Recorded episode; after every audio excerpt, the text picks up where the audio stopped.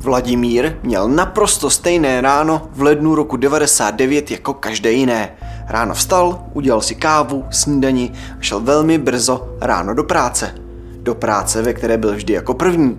Jeho kolegyně, když tedy přišla do této práce za Vladimírem, tak jí nepřekvapilo pouze to, že tam Vladimír nebyl.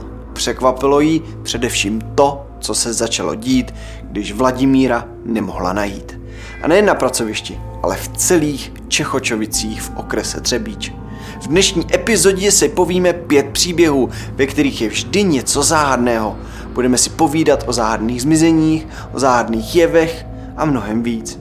Můžete si být tedy jistí jedním, že budete mít v závěru spoustu otázek. Vítejte na podcastu Noční můry. Jestli tě podcast Noční můry baví, tak ho nezapomeň odebírat na tvé oblíbené platformě, aby ti žádné budoucí epizody druhé sezóny neutekly. Jestli chceš vidět novou grafiku našeho pořadu a příběh si vychutnat s obrazem, tak běž na YouTube kanál Noční můry. Teď už ale k našemu příběhu.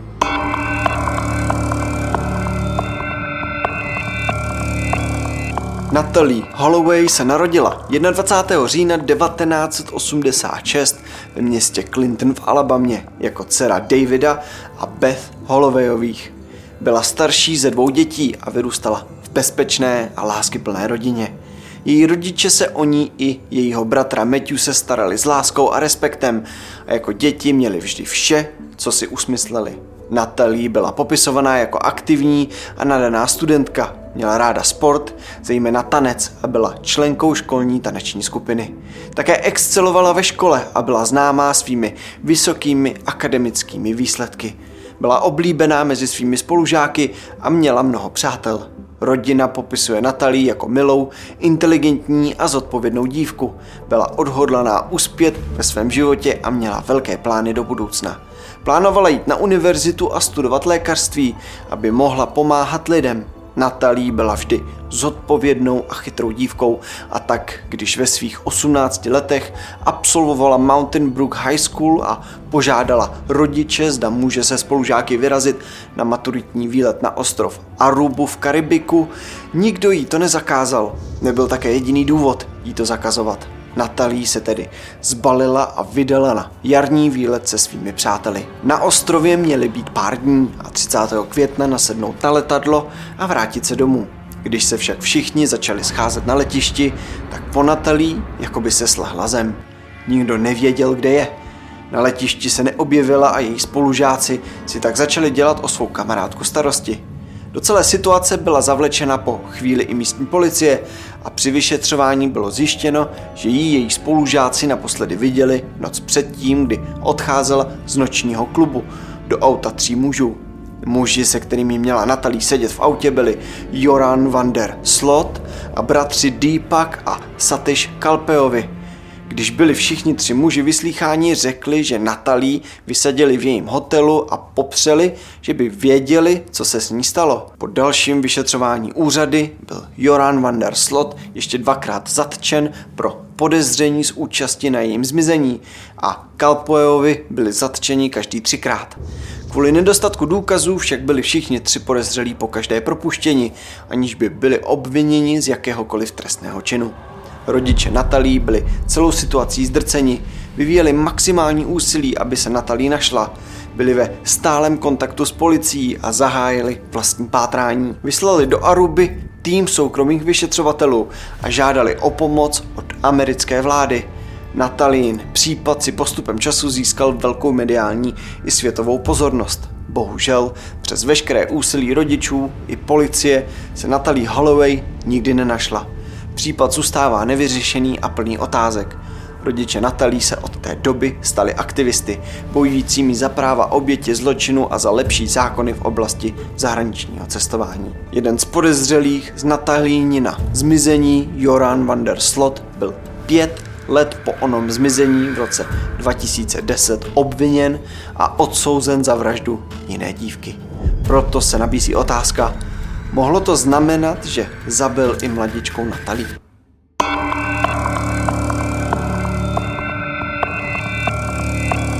Eva muzikářová 11. ledna vstávala brzy ráno do práce. Přichystala se, oblékla, Všimla si, že její dcera má stále věci na svém místě, tak si řekla, že ji radši nebude rušit nebo budit, že se do školy vyprovodí sama, ostatně jako to dělá vždycky. Když však po práci přišla domů, tak její dcera Míša stále nebyla doma. Když už byl podvečer, tak stále nedorazila domů. To už Evě přišlo velmi zvláštní, protože byla Míša vždy velmi zodpovědnou a tak se rozhodla zavolat do školy.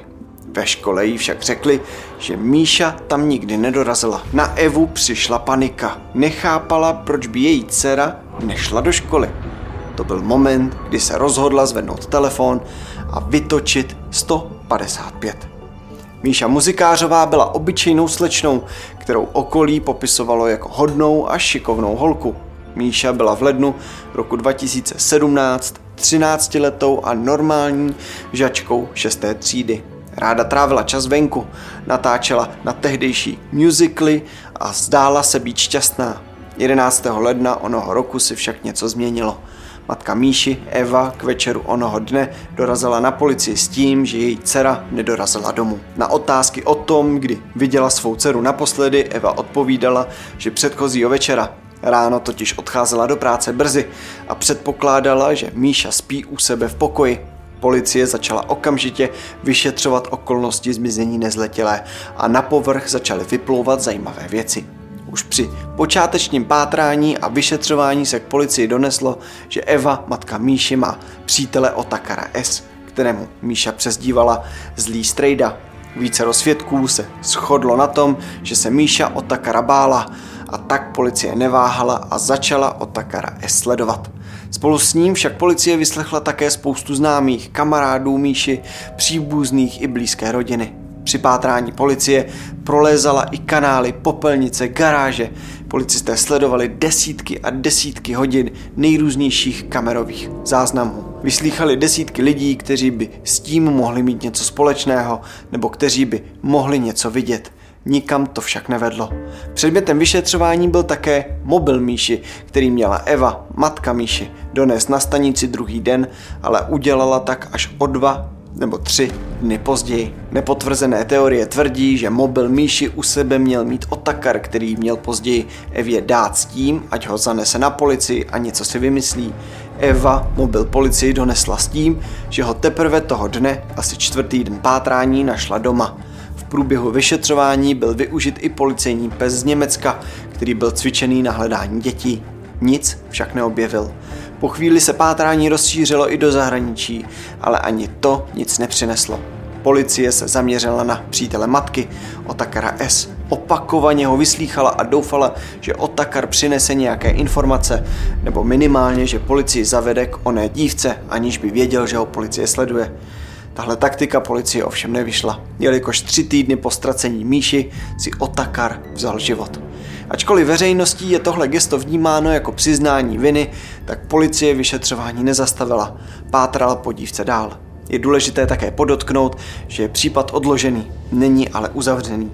Všechny informace, které jsme získali, tudíž nemusí být stoprocentně pravdivé. Podle veřejnoprávního média i rozhlasu se v autě Otakara S našly míši školní pomůcky.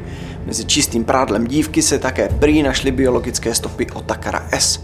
Podle výslechu ho prý Míša přitahovala, nicméně trval na tom, že jí neublížil a mnohem víc informací, které můžete najít v článku i rozhlasu, který najdete v popisku tohoto videa. Případ je dost komplexní a komplikovaný. Ve výsledku ale Míša zmizela a dodnes neznáme její osud.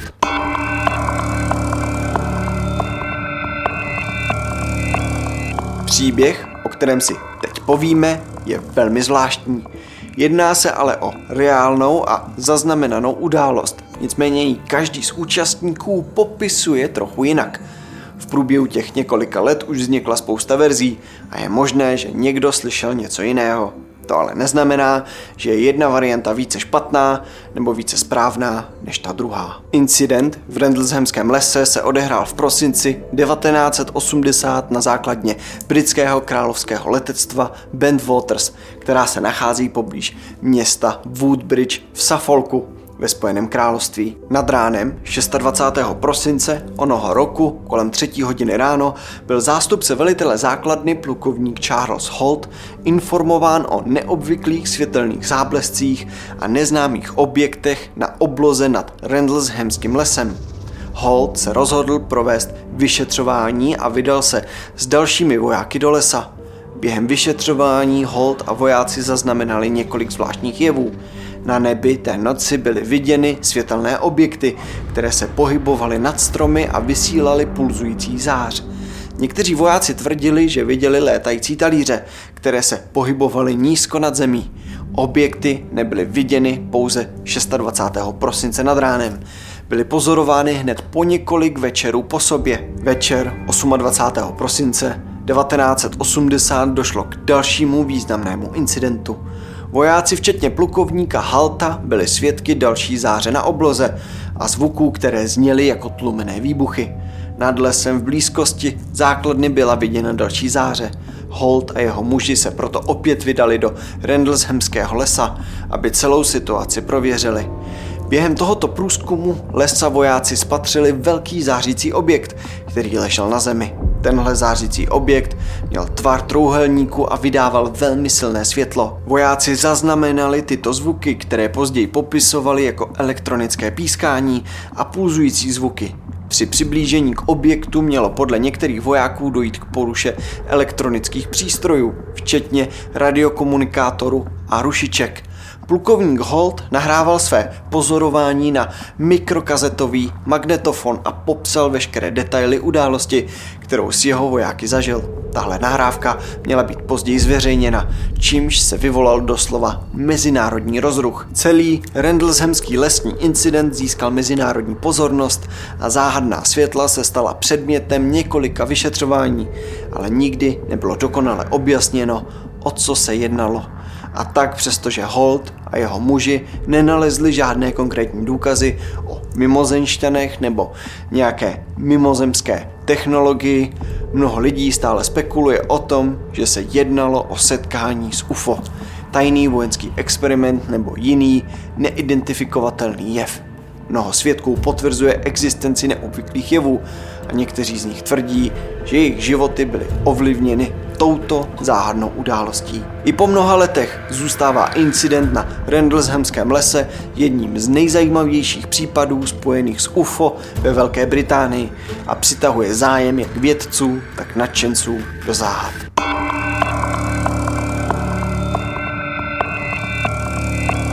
Vladimír Vastl byl v lednu roku 1999 55-letým obyvatelem Čechočovic, vesnice v okrese Třebíč.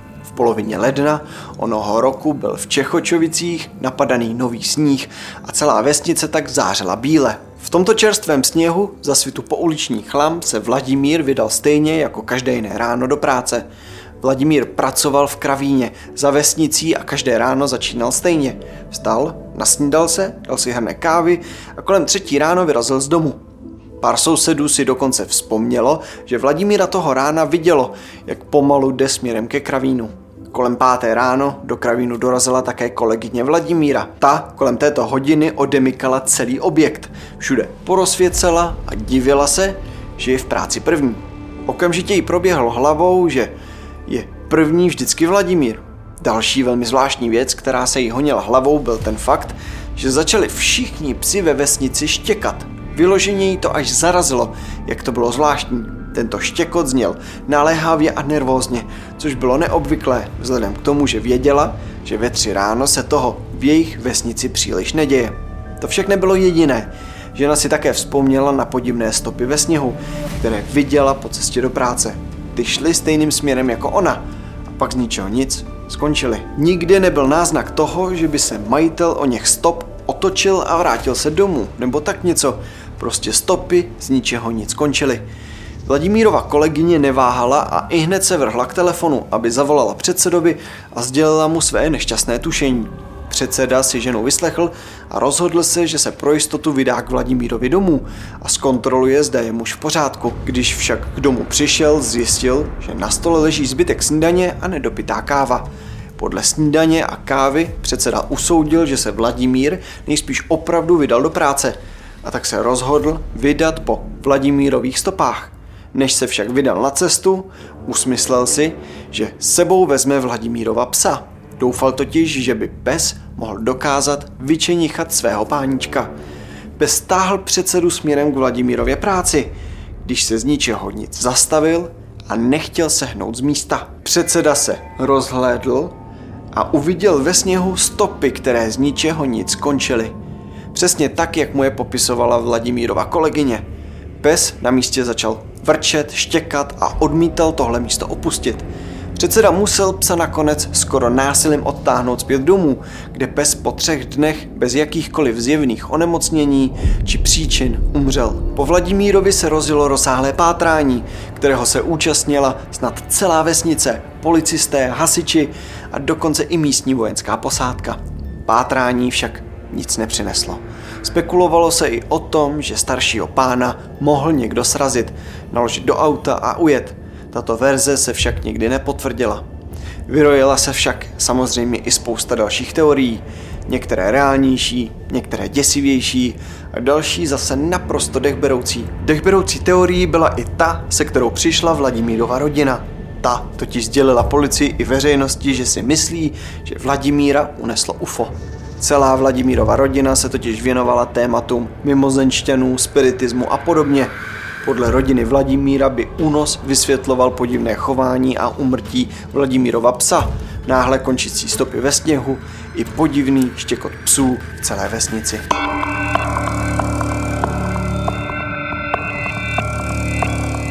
Zahra Claire Bakerová byla desetiletá dívka narozena v Austrálii, která žila se svou nevlastní matkou Elisou a vlastním otcem Adamem Bakerem ve městě Hickory v severní Karolině ve Spojených státech. Zahřin osud byl od počátku velmi tragický. Její matka se jí zřekla kvůli poporodním depresím a když se jí ujal její otec, přestěhoval se s ní k jeho rodičům. A když už se skoro zdálo, že bude zase dobře, tak Zahře v šesti letech diagnostikovali rakovinu kostí, kvůli které později přišla o spodní část jedné nohy. V ve Spojených státech tedy měla se svým tátou a nevlastní mámou začít nový spokojený život. Místo toho však byla Zahra v říjnu roku 2010 nahlášena jako nezvěstná. Policie, která byla přivolaná k případu, zjistila, že dívenka už delší dobu nenavštěvuje školu, jelikož jí z ní rodiče odhlásili s tím, že bude mít domácí výuku. To, zda se Zahra někdy doma doopravdy učila, už však nikdo nezjistil. Vyšetřování odhalilo, že krátce předtím, než byla Zahra odhlášena ze školy, tak u ní doma byli dva její učitelé, kteří se snažili konfrontovat Zahřiny rodiče s tím, že její dcera přišla do třídy s monoklem pod okem. Zahra v té době byla ve čtvrté třídě a učitelům to přišlo alarmující, vzhledem k tomu, že Zahra byla jinak tichá, nevýrazná a velice milá slečna. Několik sousedů, se kterými policisté mluvili, potvrdili, že si všimli něčeho podezřelého. Pár z nich dokonce vypovědělo, že si mysleli, že Zahru její nevlastní matka zanedbávala a psychicky i fyzicky týrala. Policisté se tedy zaměřili na nevlastní matku Zahry. Zjistili, že Elisa toho dne, kdy zmizela Zahra, volala na policii hned dvakrát. Jednou o půl šesté ráno, kdy nahlásila, že v zadní části jejich domu hoří a po druhé kvůli zmizení Zahry. Když policisté přijeli poprvé zkontrolovat z hasiči požár, tak zjistili, že nehořel dům, ale pracovní dodávka Adama Bakera. Po druhé volala kvůli zmizení Zahry. Vyšetřování později zjistilo, že v dodávce Adama se nachází flek, který se nezdá být flekem z požáru. Byl to flek, na který upozornili i psy pro vyhledávání mrtvol. Oba rodiče byli podrobení výslechům a testům na detektoru lži, kterým Elisa neprošla. Na detektoru lži byla Elisa dotázána, zda Zahře nějak ublížila, zda ví o někom, kdo jí ublížil a jestli ví, kde Zahra je. Během vyšetřování byly odhaleny také další trestné činy vztahující se k Elise. Ta byla obviněna z padělání důkazu, falešného ohlášení, vypisování falešných šeků, krádeží a řízení se zrušeným řidičským průkazem. Adam Baker byl obviněn z falešného únosu a podvodného činu týkajícího se sociálních dávek, které přijímal za zahru. Po dlouhém pátrání byly nalezeny zahřeny ostatky, kterým chyběla hlava, v místě, ve kterém se v době únosu nacházel i Elisin telefon. Další vyšetřování nalezených kostí prokázalo, že Zahra byla před smrtí rozčtvrcena. A všechny skutečnosti zjištěné při vyšetřování taky prokázaly, že Zahra byla zabita zhruba tři týdny předtím, než bylo nahlášeno její zmizení, což byl také datum, kdy Zahru naposledy viděla i jiná osoba než jen Elisa s Adamem. Elisa později přišla na světlo světa s vysvětlením, které obsahovalo následující verzi událostí. Podle Elisy Zahra zemřela samovolně po tom, co onemocnila nějakou záhadnou nemocí. A oni spanikařili a snažili se zbavit jejího těla, aby nemuseli čelit obvinění. Ona to však potom neunesla a zavolala na policii, kde Zahru nahlásila jako pohřešovanou. Tahle verze událostí se však soudu nezamlouvala a i když asi nikdy nezjistíme, co se Zahře doopravdy stalo, tak se soud rozhodl věřit té verzi, ve které je Elisa vražetkyní a udělil jí 18-letý trest za vraždu druhého stupně s přitěžujícími okolnostmi, kterými bylo to, že Elisa Baker již měla v záznamech z dřívěžka uvedeno fyzické, verbální a psychické týrání dítěte. Další přitěžující okolností mělo být to, že se nepřiznala a zatajovala místo pobytu Zahry, znesvěcení těla oběti. Čtvrtou přitěžující okolností bylo, že Zahra byla handicapovaná a poslední bylo to, že Elisa zcela jednoznačně využila své pozice, pozice osoby, které Zahra věřila. V tomto případě je největší záhadou, proč to Elisa udělala. Jaký mohl být její motiv? Dělala to, protože si tím dokazovala moc? Bavilo jí jednoduše ubližovat ostatním? Byl to psychopat? To se už pravděpodobně nikdy nedovíme. Tak co? Bavily vás dnešní epizody plné záhad? Co se mohlo stát Natalí z prvního příběhu? Myslíte, že jí opravdu ublížili ty tři muži, ke kterým Natalí nasedla do auta? A co se mohlo stát Míše z našeho druhého příběhu? Byl to přítel její mámy, kdo nechal Míšu zmizet? Myslíte, že Míša nežije a jen se neví, kde je její tělo? A co UFO na půdě Spojeného království? Věříte na UFO? Věříte, že někdy naši planetu navštívili mimozejšťané? A v neposlední řadě, co se stalo panu Vladimíru Bastlovi? Unesli ho opravdu ufoni? Co si o dnešní epizodě myslíte? Líbilo se vám, že bylo příběhu pět? Dejte vědět do komentáře.